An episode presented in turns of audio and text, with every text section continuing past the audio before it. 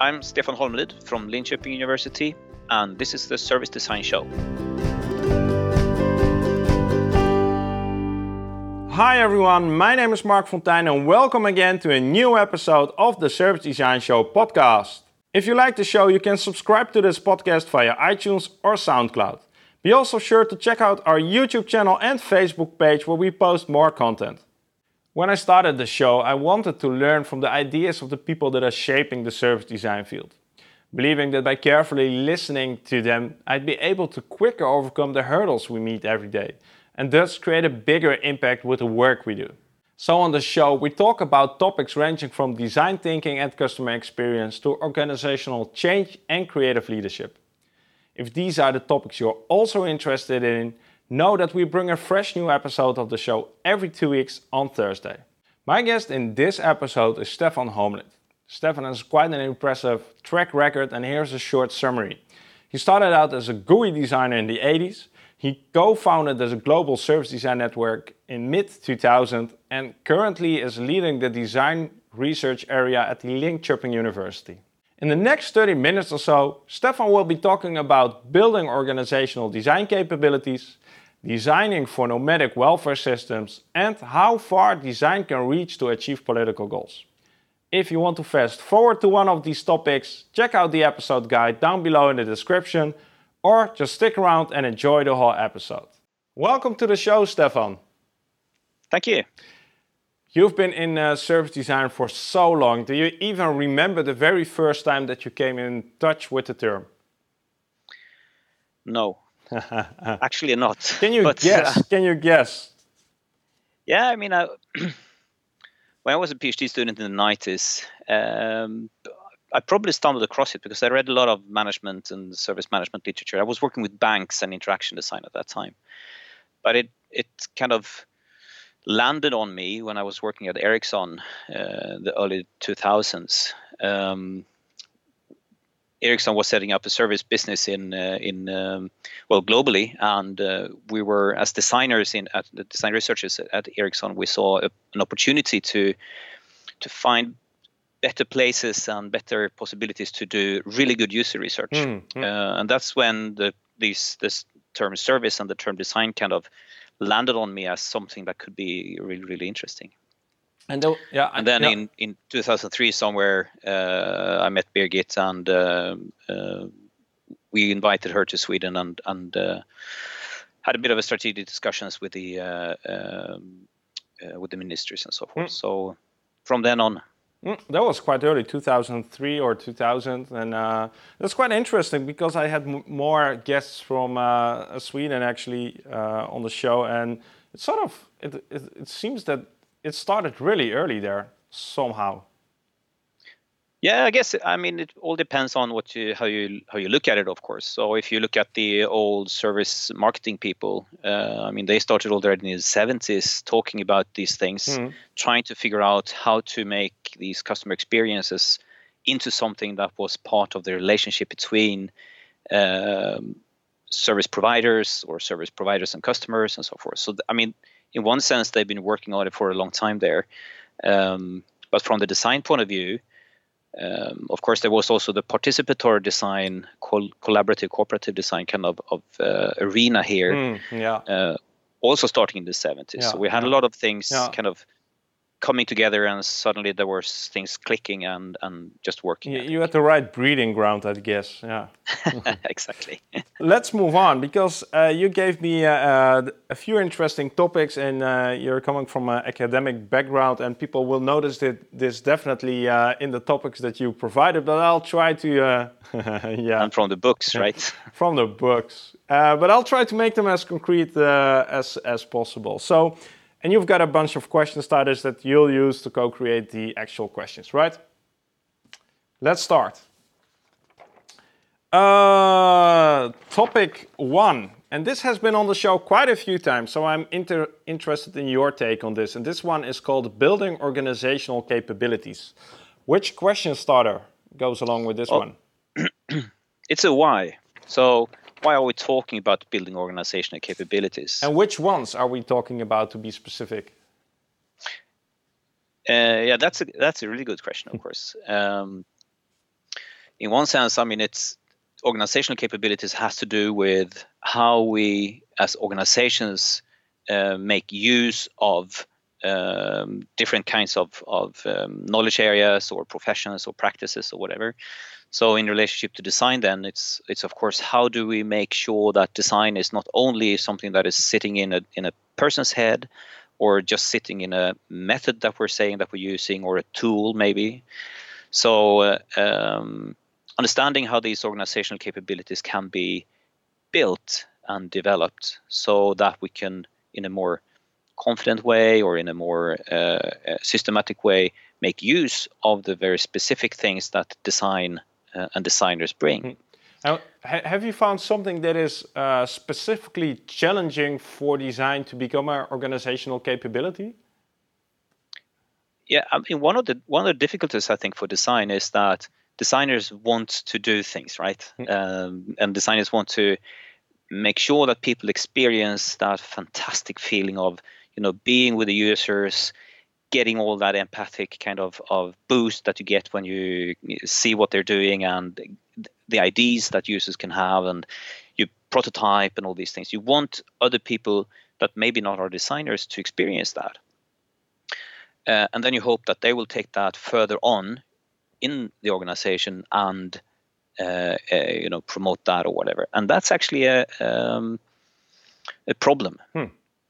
Because most people then that we uh, invite into these experience based kind of learning uh, processes they don't necessarily have the um, the possibility when they get back into their own organization without the designer as a help hmm. to do this right? They experience something fantastic, and when they maybe try to apply it, they don't have the support within their organization mm. to be able to to to do the same things.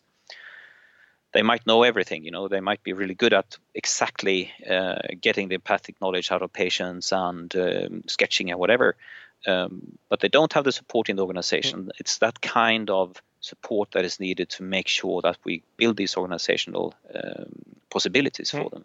And and uh, is this something that is? Um, do you think this is part of service design? Also, being able to think about and build these organizational capabilities. Yeah, I do. I mean, it's it's part of trying to figure out what it means to be a service designer. Uh, to understand how, of course, if you're a consultant, uh, you can go in and do something and, and then get out, right? Um, but if you if you think that you're going to uh, contribute with something beyond just the project you're you're involved in, then you need to figure out what is it actually that is the uh, the kind of leverage that this brings into the organization. Yeah. Uh, there are all yeah. these labs around, right? Yeah, uh, um, and when I was working in, in Ericsson, we also built built a usability lab. Um, and the reason for that was not necessarily to do all these usability studies, but to make sure that after the lab, more people would be doing usability studies mm. in their own projects. Mm. So the lab is more interesting from the after the lab perspective, mm. which then also feeds back into if you look at yourself as a designer, what comes after me in this organization that I have been working with. Yeah, and, and, and that's that's from a perspective where service designers are working with an external agency. Of course, the whole tendency now is to sort of start building internal teams, right? Mm-hmm. Yeah, yeah. In housing is is I mean that's that's been um, expanding the last just the last five years really really much, mm-hmm. and but the same goes there, of course, that if you if you direct all the work onto yourself or into that uh, specific team, um, that also creates a certain kind of, of structure yeah. and a certain way of working things. Yeah. But what happens in the next step when someone is saying we're going to distribute this, yeah. um, you know, centralization and decentralization, that happens all the time in organizations. You need to figure out how to work that. Uh, both as a centralized kind of function and decentralized, maybe in markets or whatever. Hmm. And you've done some, uh, you've uh, got some experience also with public services. Do you see any difference between uh, building these capabilities in public publicly run organization and privately run organization, or is it both the same? I think there is a it's it's hard to tell. Mm. But I mean, if a lot of the work we've been doing on on these uh, capabilities building has been in the public sector, um, and one challenge there is that a lot of the professions that are involved in uh, public sector organizations, they are uh, experts in the same sense that the designer is an expert, and mo- many of them, especially in healthcare, are actually experts in being empathic. Um, so a nurse mm-hmm. spends mm. all day being empathic, mm. right? So um, the it's both an opening, of course, because then there is someone else coming in also saying that, oh, I have this empathy kind of ideas that I can work with. Um, so that might be a bonding thing, but it's also it might be a, um, a threat, of course. Hmm. So trying to figure out how this how it works from the contextual perspective is of course really important Bef- maybe before you go in or being open when you go in and say that okay so i'm if you're new to it i mean i'm new to this mm. and I, am I'm, mm. I'm open to, yeah. to understanding what this yeah. actually means. So, so, adopting the, the beginner's mind also from the service designer perspective. Uh, yeah. yeah. Yeah, especially from the service designer perspective. Yeah. Definitely. Uh, one final question around this topic, and this is, um, I, am sure you also have a lot of questions yourself around this topic. So, what is an, uh, what is the biggest question you have regarding building organizational capabilities that we don't have to hmm. answer right now? Mm so that's my this, this is my profession right asking asking questions that we want to know things about no but the uh, Mean, we are working with a specific uh, idea about uh, or a set of specific theories and ideas about these capabilities and they are both on the individual level uh, how these can how capabilities can be built from the individual level but also from the institutional level. Uh, so i have uh, two things that I'm I'm kind of interested in right now, and it's so one of the models is about the learning processes that that happens in an organization when they try to uh, take in new knowledge, and uh, uh so there are three sets of learning processes. One is the explorative um, learning process, the transformative learning process, and the exploitative learning process. And given that designers and other professions, especially in healthcare, um, build their identity and their practices on uh, aesthetic knowledge, the kind of knowledge that we get from mm-hmm. you know, mm-hmm. feeling things mm-hmm. and seeing things and yeah, whatever. So, how can we capture that in the transformative phase? Mm. It's easy in the explorative phase, right? Uh, because we can just experience it and do it and try to figure it out. But how can we capture that into the transformative process where we both adapt the way we are doing those things and the way that the organization is working to accommodate for those kind that kind of knowledge. Mm. So that's a really um, tricky question right now, at least. Mm. Interesting. Let's leave it at that for uh, this moment and move on to the second topic because I'm expecting that we'll need some time also for this one and um, this one uh, is even uh, already curious on paper, and it's called nomadic welfare systems. And which question starter goes along with this topic? Yeah, it's I did a little bit of hacking, so it's a what is nomadic welfare systems? Uh, yeah, that's a really good question, Stefan. So, what is or what are nomadic welfare systems? Yeah, that's what we're going to find out, right? no, but it's um, it started out as kind of an idea uh, coming from um, um, Ezio Manzini. Actually, hmm. uh, he was here um, a couple of years ago giving a talk uh, at our big literature fair, and uh, um, I mean we have a lot of people moving around in the world. Um, between 50 and 100 million. That's the, the kind of estimate that we have for the future. That will be constantly moving around mm. uh, in the world. And for different reasons. Some will be refugees, some will be moving because they want an education, some will be moving inside Europe just to get work, whatever. Um, and and some are just curious, right? So, but our welfare systems they are kind of built around and the welfare kind of uh, services also they are built around an ID either that you pay uh, pay up on, on front, up front, uh, maybe with subsidiaries, um, but also that you have kind of a, a base. Um, mm-hmm. It might be physical, city based, yeah, physical location. Exactly, and when we start to move around, that doesn't work anymore, right? So how do we make sure that we can, and we we don't have to go as far as looking at this 50 to 100 million people moving around. We can just look at in Sweden, for example, we have uh, Gotland, which is an island on the east coast of Sweden, and they are probably the most uh, visited place in Sweden during summers. Mm. So they grow, you know, a hundredfold during summer, and it's a it's a small island. So in the winter, when there is just the uh, um, uh, fixed inhabitants or whatever that is in English, um, they don't have all the welfare that all those millions that comes during the summer mm. expects from their home cities, mm. like Stockholm or whatever.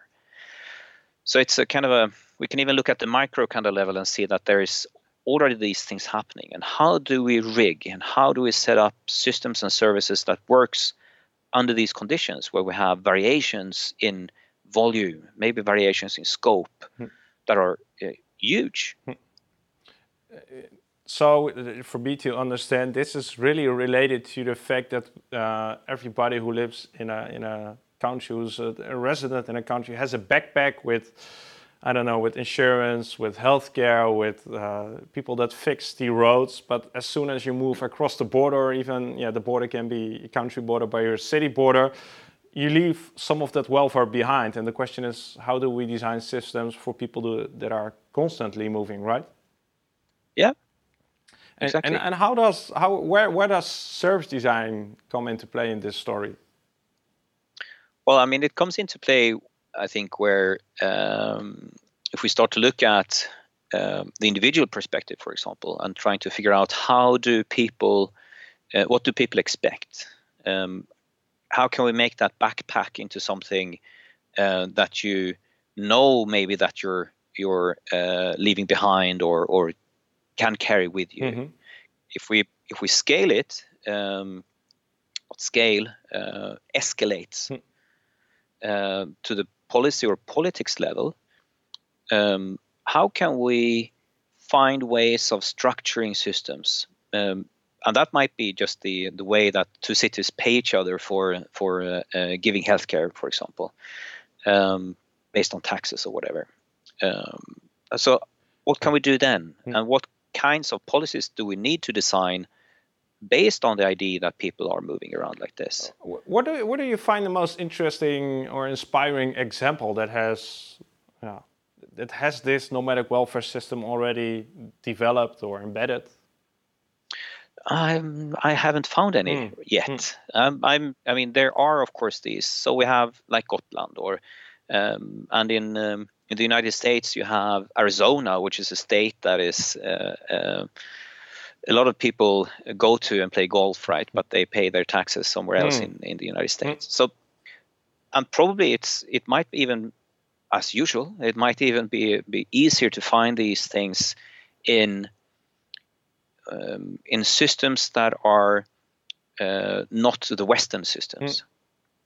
that have other ways of thinking about how we structure things and why we do things. Uh, I mean, we've been building these kind of welfare systems from the bottom up for a long time, so there is a lot of installed base that that it might be really difficult to throw overboard, right? Mm. And, uh, and I'm really curious, uh, how did this uh, topic even came on your radar? uh, you have to ask my PhD students. I don't know. No, but I, I seriously, I, am um, my mind works in mysterious ways. No, but in my mind, usually I kind of I go running, hmm. right? Hmm. so, and when I'm running, hmm. things pop up in my head, and then I I write them down, and then four days later um, i go running again and then the opposite thing turns up and that's turns out to be the interesting thing and, so this was part of that actually I, yeah Uh, so, so, it started out as collaborative welfare systems, mm-hmm. but that's not so interesting, Mm-hmm. right? It sounds kind of boring. So I was running around um, the creek here, and then the the idea, oh yes, hmm, it's not collaborative, it's nomadic. That's the thing. Mm. And then when that clicked, you know, suddenly, oh, is it the um, what? The, and it was just a word. It was no nothing, no. Uh, no content basically. But then suddenly you know you start thinking oh, so what does it mean? What is a nomadic welfare system? Does the system move or is it the person who moves? Is it for people in the north of sweden the samic people or you know all these different things started to grow? So if people are interested in uh, this idea would like to know more or would like to explore this topic or uh, help you out in these ideas what should they do? Mm. where, where, where should they look mm, I'm, I'm I'm kind of thinking look around you. I mean probably there are examples of this happening already but just that we haven't thought about them uh, in that way like Gotland. I mean I, I didn't think about that in as that kind of thing before. Um, and then there's probably a lot of things happening around um, in um, um, in, in, in tourist areas, for example, uh, might be bad examples, of course, but that's another question. And then, um, I mean, we're in our new master program that we're starting. This will be one of the topics that the students will be working on next spring. Mm. So uh, I'm really grateful for all the kind of feedback and input we can get, of course. Yeah. And the students will work on that next spring, which is spring 2018. Mm. maybe maybe um, the third topic uh, also hints upon that. So le- let's see uh, and let's explore that one. And uh, maybe this one is even as cryptical or even more cryptical than the previous one. And this calls topic is called mediators and political goals. Yeah, and it's it's cryptic because you you had to write it in three words, right? Yeah, actually four So- in this case, but yeah. we don't count and right so so my question here is um, how far does design uh, this, can designers work with social uh, causes or how far can causes. design Yeah. yeah or how far can designers go uh, in their in their own kind of work Hmm. Uh, and this yeah. builds on a yes, Yeah, yeah. How do okay? So social goal, uh, social causes, political goals, uh, mediators. How how do these link up uh, uh, in in this scenario? yeah it it links up in the way in the sense that um, well i just do it really uh, based on an example okay Sure. so we're working in this project with uh, uh, it's called night football. Um, it's not a new idea. It's it's was around in in the us as midnight basketball in the 80s and the the idea here in in in sweden is that uh, football is a way to help migrants to um, find ways of understanding uh, how things are working, find friends, find uh, people that they can look up to, find things to do, whatever you know, all these things that kind of drives people to to um, uh, to be part of of society and feel that they are part of, of society. And uh, so as designers of course it's difficult to drive these things we might want to we might want to do these social innovations Mhm. but these things are uh, difficult in the sense that they um, are the goals you know uh, getting to a society which is integrated um, and it's that's important actually that it's society it's it's society that is integrated it's not people Mm. who are integrated um, so getting to those goals is a difficult thing because it it has to do with politics which might it doesn't change from day to day but it's it's still a negotiation kind of business and it's also a a business where where argumentation is part of uh, the democratic structure. So you will have people saying one thing in debates in that end, and other people saying things in this end in the debates, not only as a part of a debate, but as a part of showing in, in our democratic structures that there is this whole space to work with. Mm. And it's the job of the of the more of the government and the political structure to find a position here that will work. And that's when policy is made, and those policymakers might want to have might have the same goals as these social innovators that wants to do good. Uh, and um, which means that there will be political pressure or policy pressure also on these people that are working, for example, with night football. Uh, so working as a designer in that space is um, is not as simple as just helping these innovators to design a better thing, um, but you actually have to f- understand how the system interacts, mm. how the different ways of working within that kind of system is um, can be matched and can be integrated or synchronized or or maybe they should there should even be friction. Hmm. um, not, everything doesn't have to be smooth right? Uh, but, but, but is it you say it's not as easy to work in uh, these kind of environments. And is it uh, uh is, is the challenge that uh, if you want to create really big impact, you need to take all these factors into account. So you, of course, you can uh, sort of design or innovate on a small scale. Uh, but if you really want to make an impact, you need to integrate all these elements. Is is is that why it's so challenging? Yeah, uh, and also because it's it's partly this policy thing, which also makes it. Uh, I mean, policy is one thing, of course, but it's the politics policy kind of relationship that makes it also difficult. So how, so how, how does this play out in the example of the night soccer? We call it soccer in the Netherlands instead of football. Okay, uh, that's all right. No, um, so it plays out in the sense that the if you look at the entrepreneur, this, the uh, football entrepreneur, they have one idea of how this how they work this network of stakeholders to make uh, their goals um, come true. And they might have their own ideas of what is important. And then you have the funders, which might be, mm, you know, non-profit organizations or uh, whatever that have their own ideas uh, on and their own idea about the net, how the network should be should be worked.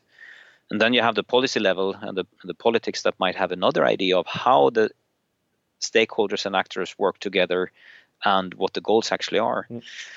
So starting to work with those three different ways of looking at how this structure is working um, is part of that um, that thing that makes it difficult. And you need to understand not only there is no there might be no idea in trying to m- make them match or make them be the same, right? They will always be different, and that's good.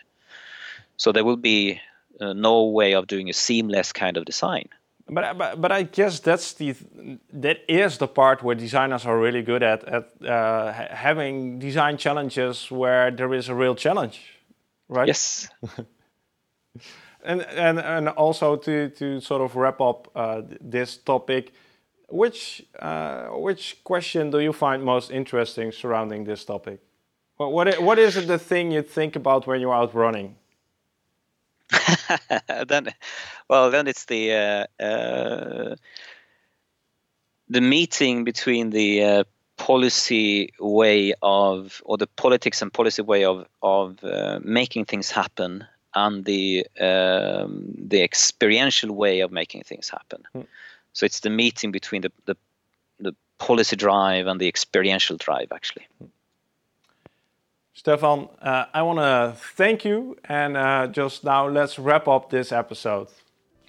That was it for this episode. I would be very excited if you leave a comment on our SoundCloud page or Facebook and let me know what your biggest insight or question is based on this episode. Thanks again for listening, and I'll catch you in two weeks' time with a new episode.